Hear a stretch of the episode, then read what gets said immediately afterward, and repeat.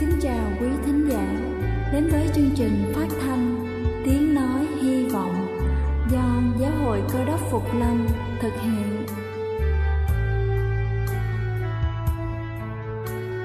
Kính thưa quý vị, Đức Chúa Giêsu trước khi Ngài về trời đã ban cho các môn đệ của Ngài một điều răn mới, đó là họ phải yêu thương nhau như chính tình yêu mà Ngài đã dành Quả thật vậy, thưa quý vị. Tình yêu thương là một món quà vô giá Mà Chúa đã ban cho nhân loại. Và đó cũng là thông điệp mà chúng tôi muốn gửi đến toàn thể quý vị. Nếu quý vị muốn tìm hiểu thêm về chương trình, Về niềm tin, Hoặc muốn nghiên cứu về lời Chúa, Xin quý vị gửi thư về chương trình phát thanh Tiếng Nói Hy Vọng, Địa chỉ 224 Phan Đăng Lưu phường 3, quận Phú Nhuận, thành phố Hồ Chí Minh hoặc gửi email cho chúng tôi theo địa chỉ tiếng nói hy vọng amos@gmail.com. Ngoài ra, quý vị cũng có thể liên lạc với bất kỳ hội thánh cơ đốc Phục Lâm tại địa phương gần nhất. Xin chân thành cảm ơn và kính mời quý vị lắng nghe chương trình hôm nay.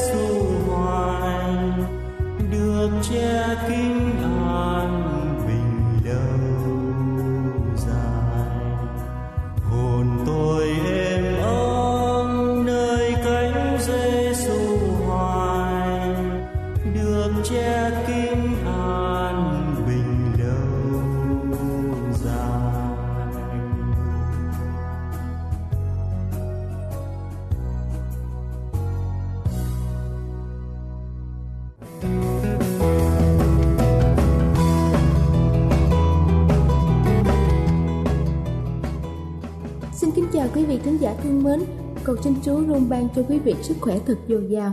Kính thưa quý vị, hội họa với vô vàng hình ảnh có thể kích thích não của trẻ hoạt động, giúp tăng cường khả năng tiếp thu, tưởng tượng và sáng tạo.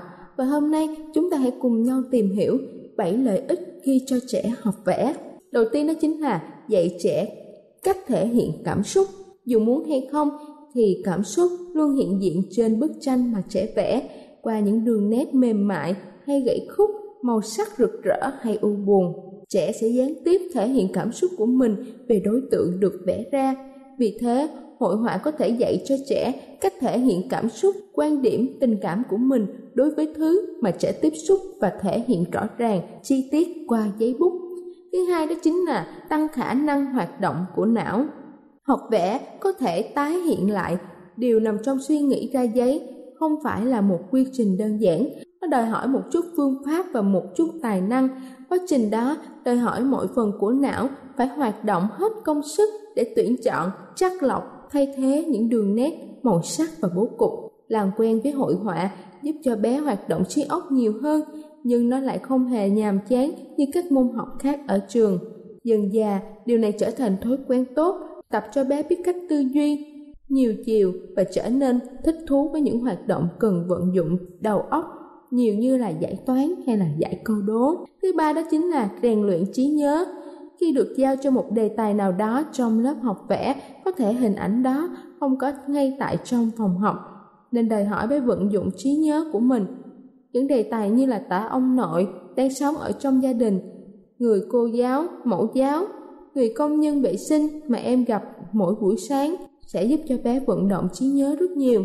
Đây cũng giống như là bài tập rèn luyện thông thường cho não để giúp cho não nhận được những thông tin mới, nó sẽ có xu hướng lưu trữ và ghi nhớ lâu hơn. Khi những ý tưởng được hoàn thành trên giấy vẽ, nó sẽ lại càng được khắc sâu trong bộ nhớ của trẻ. Thứ tư đó chính là tăng cường quan sát. Quan sát thế giới xung quanh là khả năng cần thiết và sẽ được gia tăng trong quá trình bé làm quen và vui thích với hội họa, tái hiện cuộc sống, quan cảnh xung quanh, đòi hỏi bé có một khả năng quan sát và tư duy, từ đó phát họa nên điều đó trong suy nghĩ, rồi đến hiện thực trên trang giấy bằng bút vẽ và màu sắc. Qua quan sát, bé có thể hiểu hơn về đàn bướm đang bay trong vườn, vẽ hoa bên đường hay những chú mèo con nhà hàng xóm. Điều đó luyện tập cho bé tình yêu thương động vật, cây cối cũng như là cách hòa mình vào môi trường sống, nhạy cảm hơn và biết yêu thương nhiều hơn. Thứ năm đó chính là trí tưởng tượng. Trong đầu của trẻ em là một thế giới vô vàng với những thứ kỳ diệu, mơ mộng, thần bí, nhưng không phải bé nào cũng có cách để những điều đó đi vào hiện thực. Và hội họa chính là một trong những phương pháp giúp cho trẻ thỏa mãn nhu cầu tưởng tượng phong phú của mình. Một khi nhu cầu ấy được giải tỏa, trí tưởng tượng sẽ lại tiếp tục sinh sôi, nảy nở, cho ra đời những tác phẩm nghệ thuật độc đáo không thể nào tìm thấy ở bất cứ nơi đâu được. Như thế, còn gì bằng việc thấy con trẻ được thỏa thích vùng vẫy trong thế giới thần kỳ mơ mộng của chúng, mà cảm thấy thích thú, sống đúng với lứa tuổi hồn nhiên mơ mộng của chính mình. Thứ sáu đó chính là cảm thấy hào hứng và phấn khích, hoàn tất một thành phẩm của chính mình tạo nên. Bé sẽ có cảm giác đã làm được một cái gì đó bằng chính sức lực của mình, nhìn lại tác phẩm của mình nhìn lại thế giới riêng của mình được hiện ra trước mắt, được mọi người công nhận.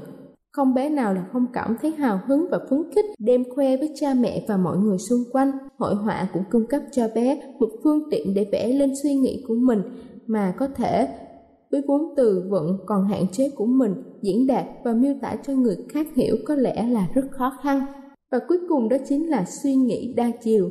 Cuộc sống vốn có rất nhiều mặt và muôn màu, hội họa dạy cho con biết cách thể hiện một nhân vật theo nhiều cách khác nhau như là một chú chó hình vuông với chiếc mũi to hay là một chiếc cầu vòng toàn màu hồng chính là cách khiến cho trẻ có nhiều suy nghĩ và tưởng tượng nhiều hơn trong khi người lớn thường hiểu rõ mỗi vật nên thường đơn điệu trong suy nghĩ về một đối tượng nhất định thì hội họa sẽ giúp trẻ có những suy nghĩ độc đáo nhiều chiều hay là có phần kỳ lạ theo đó ông mặt trời không nhất thiết phải màu vàng chói lóa mà có thể là màu xanh dương, tuy chiếu sáng mỗi vật nhưng vẫn rất mát mẻ và trong lành. Đây là chương trình phát thanh Tiếng Nói Hy Vọng do Giáo hội Cơ đốc Phục Lâm thực hiện. Nếu quý vị muốn tìm hiểu về chương trình hay muốn nghiên cứu thêm về lời Chúa, xin quý vị gửi thư về chương trình phát thanh Tiếng Nói Hy Vọng, địa chỉ 224 Phan Đăng Lưu, phường 3, quận Phú Nhuận, thành phố Hồ Chí Minh hoặc gửi email cho chúng tôi theo địa chỉ tiếng nói hy vọng gmail.com Ngoài ra, quý vị cũng có thể liên lạc với bất kỳ hội thánh cơ đốc Phục Lâm tại địa phương gần nhất. Xin chân thành cảm ơn và kính mời quý vị tiếp tục lắng nghe chương trình hôm nay.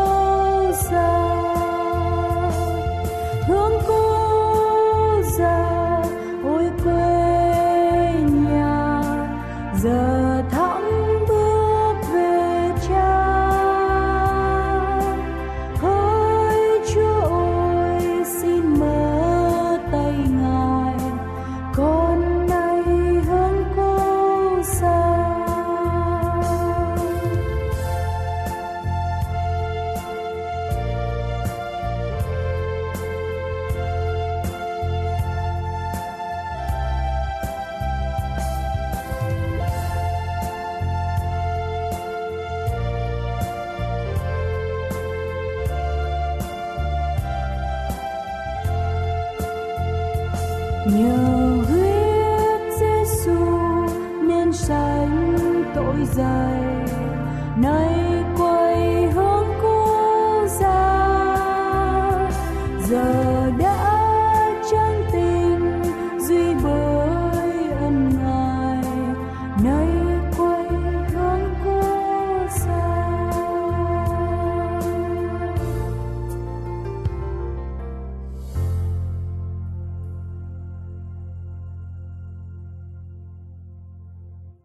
chào quý thánh hữu, kính thưa quý vị và các bạn thân mến.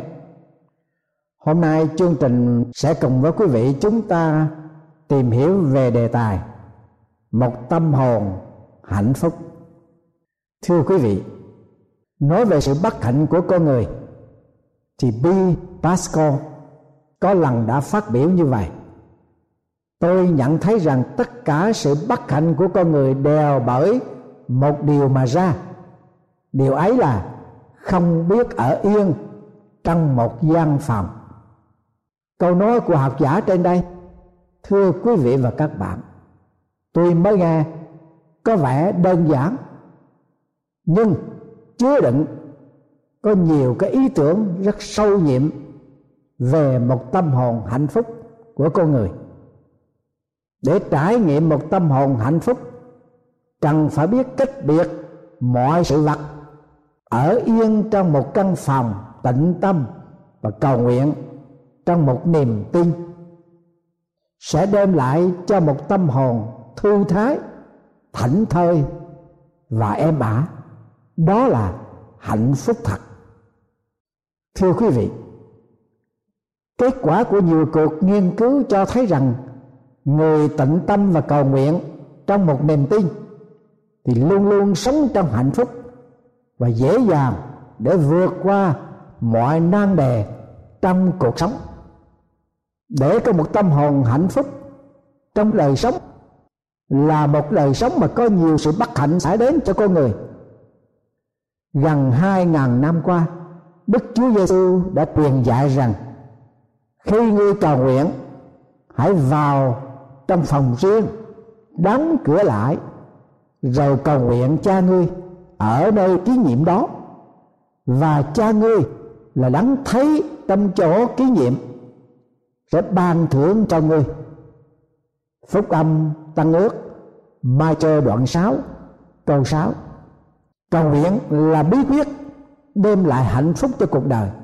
Ai đã có kinh nghiệm trong đời sống cầu nguyện, thì người đó sẽ hiểu rất rõ về điều này muốn áp dụng đời sống cầu nguyện một cách có hiệu quả, đem lại cho tâm hồn hạnh phúc và sự bình an, chúng ta phải thực hiện đúng theo lời truyền dạy của Chúa Giêsu khi ngươi cầu nguyện, hãy vào phòng riêng, đóng cửa lại, rồi cầu nguyện cha ngươi ở nơi ký nhiệm đó.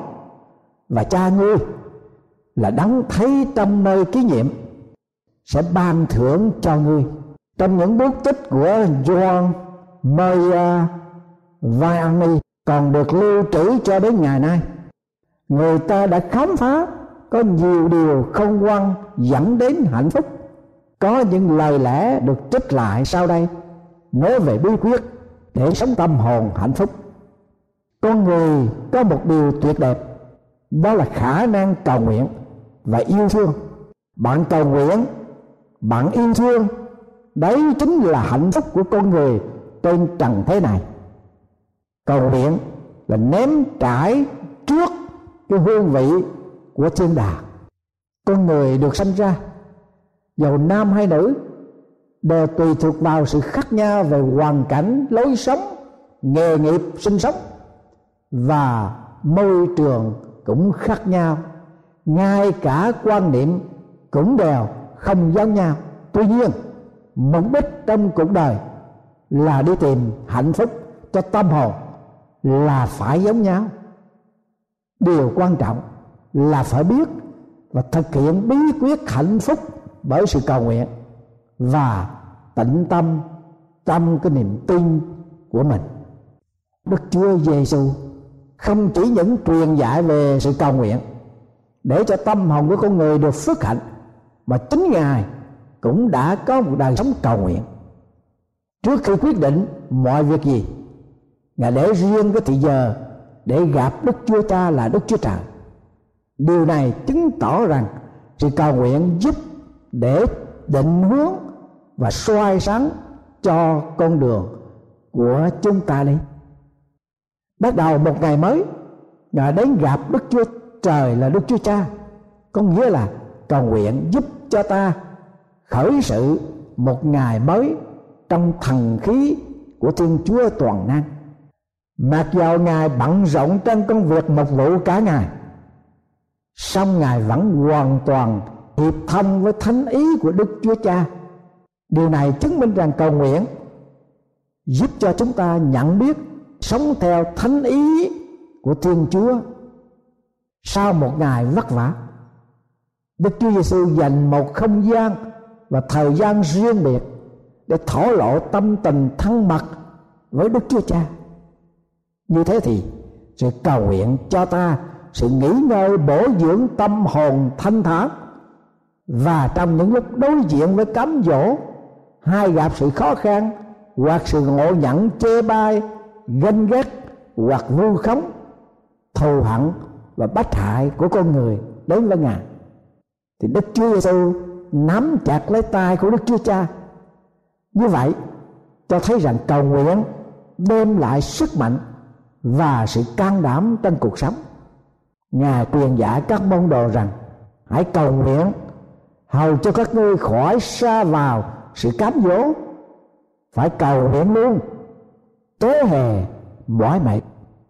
Phúc âm tăng ước Luca đoạn 22 câu 40 và đoạn 18 câu 1 tôi xin đơn kể một câu chuyện của một người có lòng tin kính Chúa và biết áp dụng phương pháp cầu nguyện để có một tâm hồn phước hạnh. Đáng cho chúng ta đạp và đáng cho chúng ta suy gẫm. Chị hạnh đã là một người từ miền quê lên thành phố để sinh sống. Vì dưới quê, công việc làm khăn hiếm, vốn liếng của gia đình võng vạn chỉ có một miếng đất nhỏ.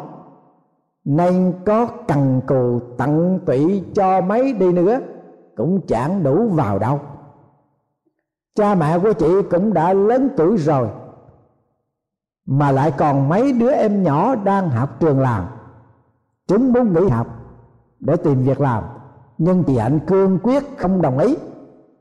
Vì chị muốn các em phải có một tương lai sáng sủa hơn mình khi chị lên thành phố tìm hiểu và nhờ bạn bè giới thiệu tìm được chỗ làm trong một nhà hàng lớn, trách nhiệm chính thức của chị là rửa chén, lau chùi nhà vệ sinh và làm những việc lạc vặt khác khi chủ nhà cần. Có những lúc đông khách, chị phải làm việc không có thì giờ ăn uống. Đến nửa đêm mới về đến căn nhà trọ của chị.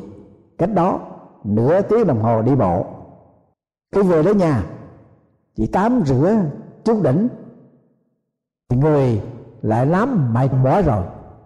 Không biết hên hay là xui, chị chỉ có được một cái radio nhỏ để nghe tin tức, nên không phải thức khuya để mà luyện phim trưởng.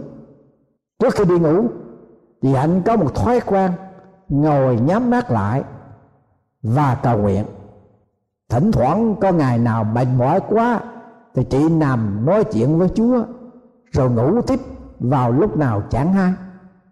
Vì kinh nghiệm của gia đình và bản thân, mặc dầu có những cảm nghĩ khô khan hoặc là biến cầu nguyện đối với chị là một việc quan trọng phải thực hiện mỗi ngày. Chị hạnh thường thủ thủy với chúa như thế này. Cha ơi, lại một ngày đang khép lại. Con cảm ơn cha đã giúp con giữ giờ tâm sự này với cha, để cho con được bình an. Cảm ơn cha đã vẫn duy trì sự sống và đức tin cho con. Cảm ơn cha đã soi sáng cho con nhận được sự hiện hữu của cha trong các biến cố của ngày hôm nay. Nếu như không có cha giúp con nhanh tay chụp lại cái đĩa, thì tiền lương của con đã bị trừ mất đi một ít rồi. Cảm ơn cha, giúp con kiên nhẫn với chị nấu bếp. Khi chị ấy nổi nóng la con, cảm ơn cha cho con biết làm chứng cho cha qua nụ cười của con. Có mấy người nói rằng, con tuy không đẹp, nhưng con có duyên là vì nhờ có nụ cười. Cha cũng khéo giúp con qua mấy lời khen ấy quá nhỉ? À cha ơi, bệnh của người chị họ con vẫn chưa thuyên giảm. Cho nên con thấy lòng của mình lo lắng nhiều quá. Con xin cha giúp cho con trông cậy và phó thác cho cha nhiều hơn nữa. Mong sao việc cầu nguyện của con không phải để đòi cha phải thay đổi theo ý của con, nhưng để con được biến đổi theo tầm nhìn sâu thẳm và toàn diện của cha. Vì cuối cùng chỉ có cha là người thương yêu chúng con và hiểu rõ chúng con cần ơn tứ nào nhất trong cuộc đời. Con xin dâng chứng đạo lưng kinh điên của con như một sự hy sinh nhỏ bé để hiệp thông với người bạn thân, người đang gặp sự khủng hoảng trầm trọng và hiệp với ý của cha trong những ơn mà cha ban cho con hôm nay. Con nguyện tặng những ơn cần thiết đó cho người ấy. Con xin lỗi vì hôm nay có mấy lần trong tư tưởng của con xét đoán người khác. Con cảm thấy làm của mình còn nông cạn và hẹp hoài quá. Xin cha tiếp tục dạy con biết sống cầu nguyện thêm ở trong ngài, đặc biệt trong lúc con làm việc để con cũng được gặp gỡ cha nhiều hơn nữa. Được như vậy, con sẽ bình an hơn, cha nhỉ? À suýt chút nữa, con quay cầu nguyện theo lời của mẹ dạy con rằng, cho những ai không biết tầm quan trọng của đời sống cầu nguyện, con xin cầu thai cho họ. Cho những ai không biết tạ ơn chúa là đức chúa cha, con xin được tạ ơn thai cho họ cho bản thân con. Xin cha giúp đỡ, để con đừng bao giờ dại dột, lơ là trong sự cầu nguyện. Con xin phó thác mọi sự cho cha. Con cảm ơn cha vẫn luôn luôn yêu thương con. Và con nguyện với cha rằng, con yêu mến cha suốt đời. Trong lúc chị hạnh vừa cầu nguyện, và cuối cùng rồi chị khò khò chị hạnh ngủ sai xưa vào lúc nào, chẳng hay biết gì cả. Quả thật thưa quý vị, là một tâm hồn hạnh phúc vô ngần. Vậy, chúa phán giải, chớ lo phiền chi hết, nhưng trong mọi sự hãy dùng lời cầu nguyện ngài xin và sự tạ ơn mà trình các sự cầu nguyện của anh chị em cho đức chúa trời. Sự bình an của đức chúa trời vượt quá mọi sự hiểu biết phải giữ gìn lòng và ý tưởng của anh chị em trong đức chúa giêsu cứu thế. Thưa quý vị và các bạn thân mến, trong giờ phút qua, quý vị cảm nhận được một tâm hồn hạnh phúc thật khi quý vị tâm sự, cầu nguyện hay là tĩnh tâm với cha của mình là đức chúa trời toàn năng là đắng hai thương xót, là đắng thấy trong chỗ kiến nhiệm đó và nghe trong chỗ kiến nhiệm đó để ban thưởng cho quý vị có một tâm hồn được thảnh thơi, một tâm hồn được bình an, một cuộc sống thoải mái trong ân lành của Chúa. Amen.